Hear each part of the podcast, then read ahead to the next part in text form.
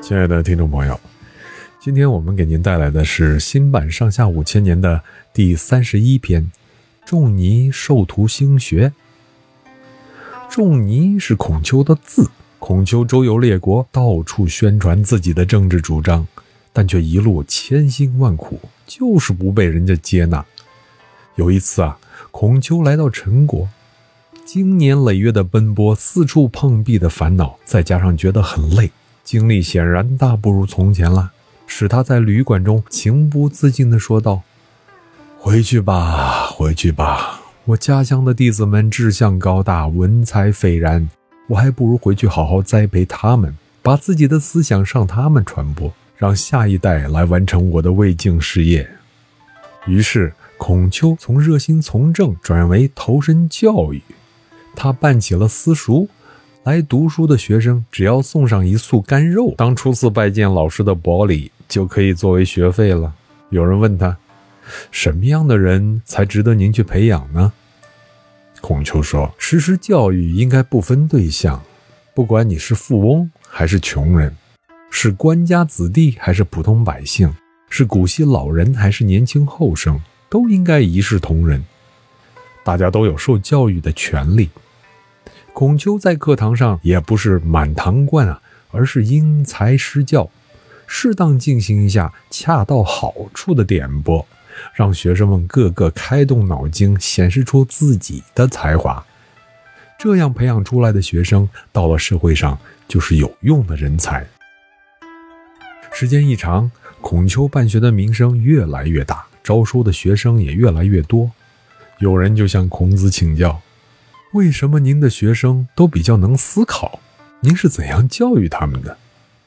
孔丘回答说：“我教学生的方法，主要是激发他们学习的积极性，让他们勤于思考。不到学生努力想还想不通的时候，不启发；不到学生要表达而表达不出的时候，不开导。这样的效果比较好。可是，如果您已经启发开导了，学生还是弄不明白，怎么办呢？”如果有这样的学生，举例给他一个方位，而他不能类推出其他三个方位，就是不能举一反三的，那就不要再教他，因为勉强是没有意义的。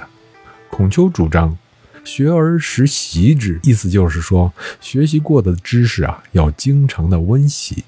他还说，知之为知之，不知为不知，意思是说，学了知识，知道了就是知道。不知道就是不知道，不要不懂装懂。有个叫宰予的学生，白天老是打瞌睡，一副萎靡不振的样子。孔丘提醒了他几次，他每次都表示会改正，但老是改不了。孔丘见宰予已经养成了这种白天睡大觉的坏习惯啊，要改也难了，就批评他说：“烂木头没法雕刻，粪土弄污了墙壁没法粉刷。”对于你这种样子，我简直不知道怎么样责罚了。宰宇说：“啊，老师，再给我一次机会吧，我会改正这些毛病的。”孔丘回答：“过去我对于别人听了他的话就相信他的行动，现在我对于别人听了他的话，我还要观察他的行动。从你的身上，我改变了以前看人的方法。”孔丘前后共收了三千名学生，教出了七十二个得意门生，其中有的比较富有，有的比较贫穷。子路就是较穷的一个，但他心态好，学习认真，受到老师的赏识。孔丘夸奖他说：“穿着破旧的棉袍和穿着裘皮大衣的人站在一起，却不感到羞耻的，恐怕也只有子路了吧？不嫉妒。”不贪求，有这样品行的人，怎么会干不好事儿呢？子路谦虚地说：“和有钱的人在一起，我其实根本不在意，也不自卑。我想，穷点又有什么呢？如果去和人家攀比，就会局促不安，心情无法平静，也就学不好知识了。”孔丘当着其他学生的面进一步鼓励子路：“能做到这样已经很不错啦，但还不够。”还要在道德上进一步完善起来，因为德行的修持是没有止境的。孔丘办学是成功的，因为在他门下出了许多优秀的学生。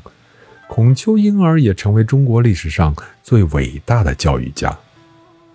哦，明天我们继续带来新版《上下五千年》的第三十二篇《子贡生财有道》，欢迎到时候收听，再见。